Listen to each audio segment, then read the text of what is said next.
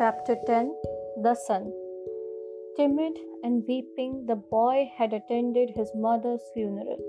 Gloomy and shy, he had listened to Siddharth, who greeted him as his son and welcomed him at his place in Siddharth's hut. Pale, he sat for many days by the hill of the dead, did not want to eat, gave no open look, did not open his heart, met his fate with resistance and denial. Siddharth spared him and let him do as he pleased. He honored his mourning. Siddharth understood that his son did not know him and that he could not love him like a father. Slowly, he also saw and understood that the 11 year old was a pampered boy, a mother's boy, and that he had grown up in the habits of rich people accustomed to the finer food, to a soft bed, accustomed to giving orders to servants, Siddharth understood that the mourning, pampered child could not suddenly and willingly be content with the life among strangers and in poverty. He did not force him, he did many chores to him, always picked the best piece of the meal for him. Slowly, he hoped to win him over by friendly pleasure. Rich and happy, he had called himself when the boy had come to him. Since time had passed on, in the meantime, the boy remained a stranger and in a gloomy disposition, since he displayed a proud and stubbornly disobedient heart, did not want to do any work, did not pay his respect to the old men, stole from Vasudev's fruit tree. Then Siddharth began to understand that his son had not brought him happiness and peace, but suffering and worry. But he loved him, and he preferred the suffering and worries of love over happiness and joy without the boy. Since young Siddharth was in hut, and old man had split the work, Vasudev had again taken the job of the ferryman all by himself, and Siddharth, in order to be with his son, did the work in the hut and the field. For a long time, for long months, Siddharth waited for his son to understand him, to accept his love, to perhaps reciprocate it. For long months, Vasudev waited, watching, waited, and nothing said. One day, when Siddharth the younger had once again tormented his father very much with spite and unsteadiness in his wishes and had broken both of his rice bowls, Vasudev took him in the evening, his friends aside, and talked to him. Pardon me, he said. From a friendly heart, I am talking to you. I am seeing that you are tormenting yourself. I am seeing that you are in a grief. Your son, my dear, is worrying. And you? He is also worrying me. That young bird is accustomed to a different life, to a different nest. He has not, like you, ran away from riches and the city, being disgusted and fed up with it. Against his will, he had to leave all this behind. I asked the river, Oh friend, many times I have asked it, but the river laughs, it laughs at me, it laughs at you and me, and is shaking with laughter at our foolishness. Water wants to join water, youth wants to join youth, and your son is not in the place where he can prosper. You too should ask the river, you should listen to it. Troubled Siddharth looked into his friendly face, in the many wrinkles of which there was incessant cheerfulness. How could I part with him? He said quietly, ashamed. Give me some more time, my dear. See, I am fighting for him. I am seeking to win his heart with love, with friendly patience. I intend to capture it. One day, the river shall also talk to him. He also is called upon. Vasudev smiled, flourished more warmly. Oh, yes, he too is called upon. He too is the eternal life. But do we, you and me, know what he is called upon to do? What part to take? what actions to perform, what pain to endure, not a small one. His pain will be, after all, his heart is proud and hard. People like this have to suffer a lot, err a lot, do much injustice, burden themselves with so much sin. Tell me, my dear, you are not taking control of your son's upbringing. You don't force him, you don't beat him, you don't punish him. No, Vasudev, I don't do anything of this. I knew it. You don't force him, you don't beat him, don't give him orders because you know that soft is stronger than hard, water stronger than rocks, love is stronger than force. Very good, I praise you, but aren't you mistaken in thinking that you wouldn't force him, wouldn't punish him? Don't shackle him with your love. Don't you make him feel inferior every day, and don't you make it even harder on him with your kindness and patience?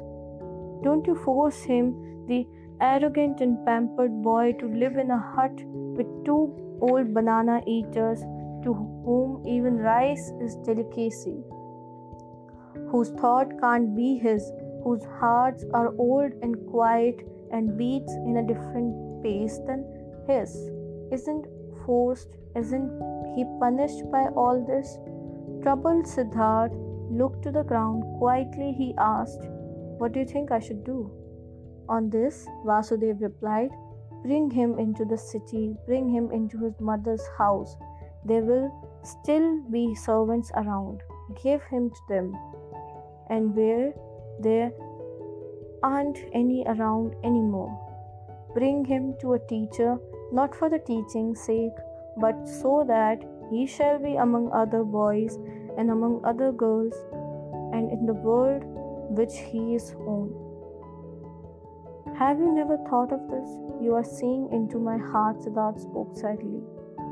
Often I have thought of this, but look, how shall I put him, who had no tender heart anyhow, into this world? Won't he become exuberant? Won't he lose himself to pleasure and power? Won't he repeat all of his father's mistake? Won't he perhaps get entirely lost in sansar. Brightly, the ferryman's smile lit up. Softly, he touched Siddharth's arm and said, Ask the river about it, my friend. Hear it laugh about it. Would you actually believe that you had committed your foolish acts in order to spare your son from committing them too? And could you in any way protect your son from sansar? How could you? By means of teaching, prayer, admonitions. My dear, have you entirely forgotten that story? That story containing so many lessons, that story about Siddharth, a Brahman's son, which you once told me here on this very spot?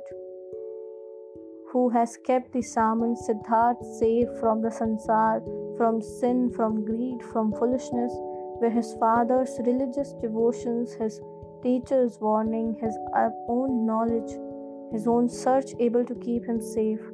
Which father, which teacher had been able to protect him from living his life for himself, from soiling himself with life, from burdening himself with guilt, from drinking the bitter drink for himself, from finding his path for himself. Would you think, my dear, anybody might perhaps be spared from taking this path, that perhaps your little son would be spared because you love him, because you would like to keep him from sufferings and pain and disappointment. But even if you would die ten times for him, would you not be able to take the slightest part of his destiny upon yourself? Never before Vasudev had spoken so many words. Kindly Siddharth thanked him. When troubled into the hut could not sleep for a long time. Vasudev had told him nothing he had not already thought and known upon for himself. But this was knowledge he could not act upon. Stronger than the knowledge was his love for the boy. Stronger was his tenderness, his fear to lose him. Had he ever lost his heart so much to something had he ever loved any person thus blindly, thus suffering, thus unsuccessfully, and yet thus happily? Siddharth could not heed his friend's advice. He could not give up the boy. He let the boy give him orders. He let him disregarded him. He said nothing and waited. Daily he began to mute the struggle of friendliness and the silent war of patience. Vasudev also said nothing and waited friendly, knowing patient that they were both masters of patience. At one time, when boy's face reminded him very much of Kamla, Siddharth suddenly had to think of the line which Kamla a long time ago in the days of their youth had once said to him, You cannot love. She had said to him, and he had agreed with her and had compared himself with the stars while comparing the childlike people with falling leaves, and nevertheless, he had also sensed the accusation in that line. Indeed, he had never been able to lose or devote himself completely to another person, to forget himself to commit foolish acts of love for another person.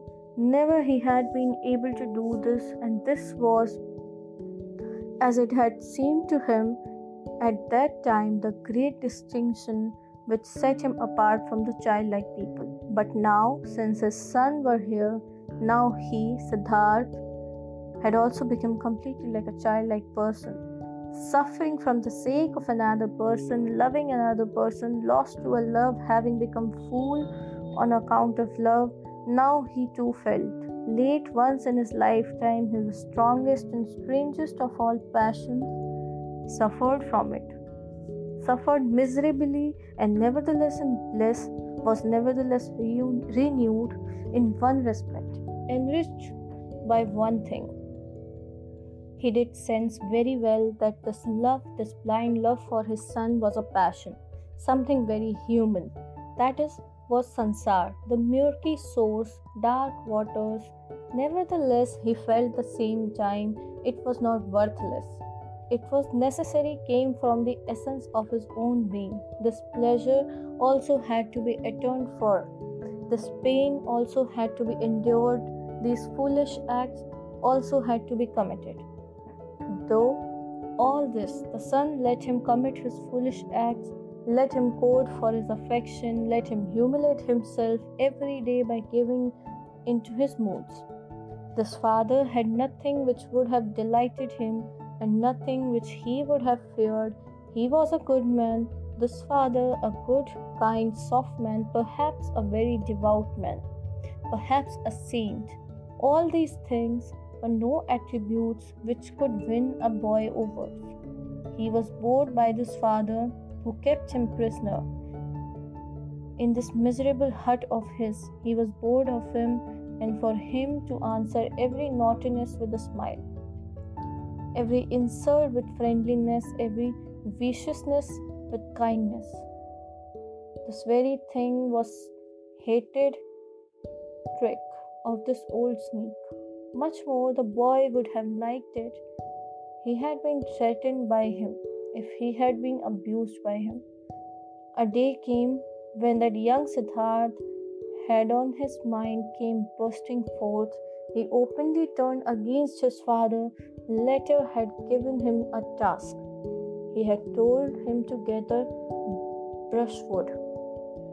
But the boy did not leave the hut.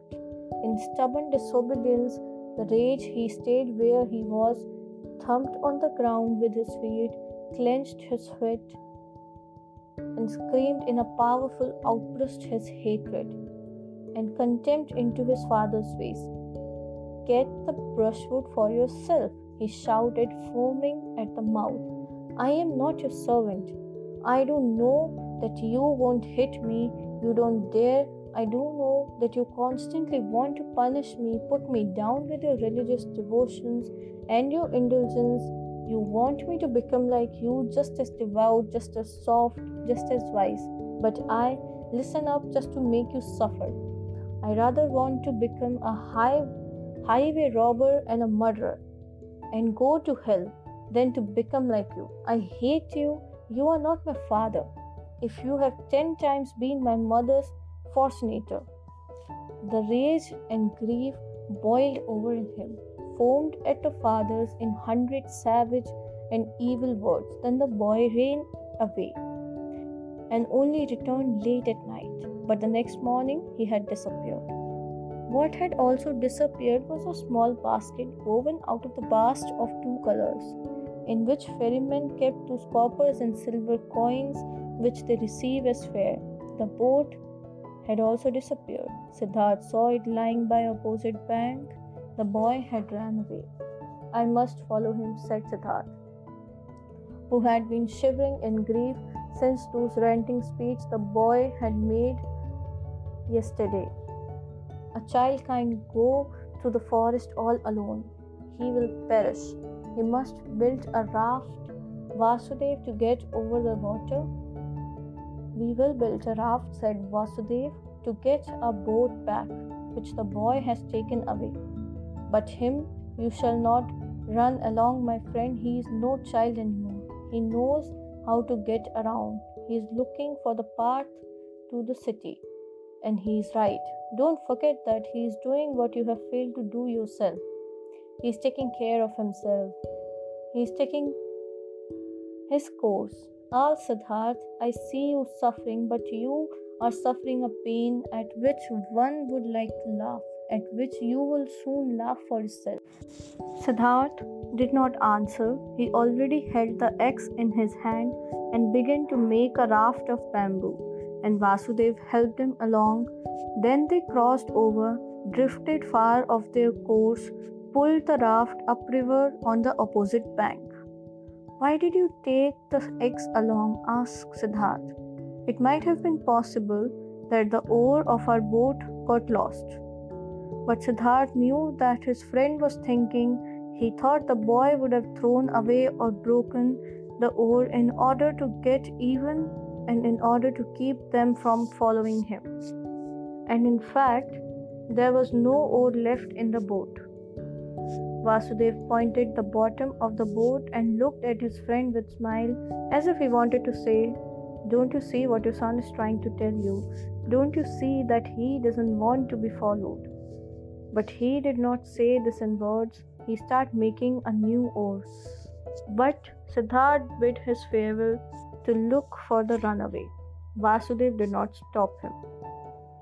When Siddharth had already been walking through the forest for a long time, the thought occurred to him that his search was useless.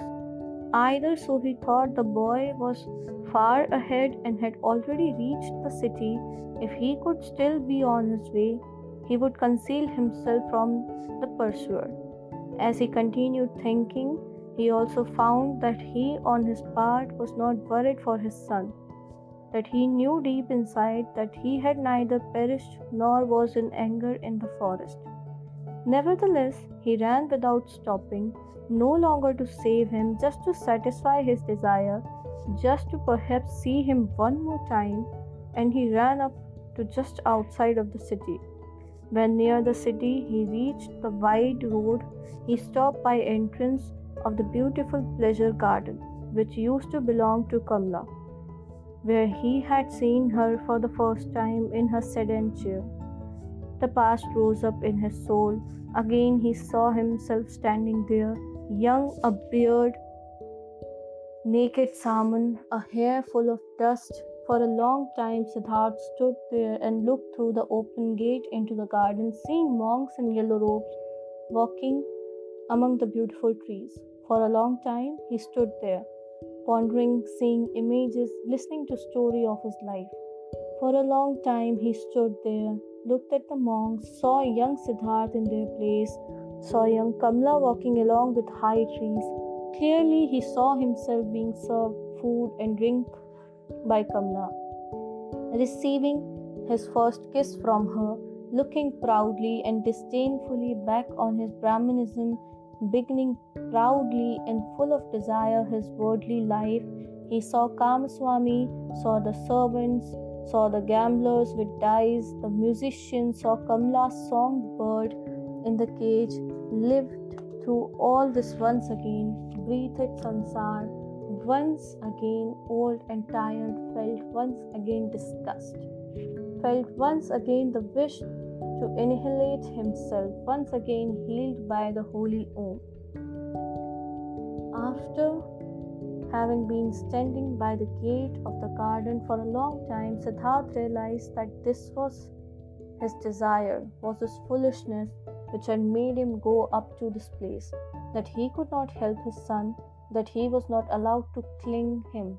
Deeply he felt the love for the run away in his heart, like a wound, and he felt the same time that this wound had not been given to him in order to turn the knife in it, that it had become blossom and had to shine, that this wound did not blossom yet, did not shine yet, at this hour made him sad.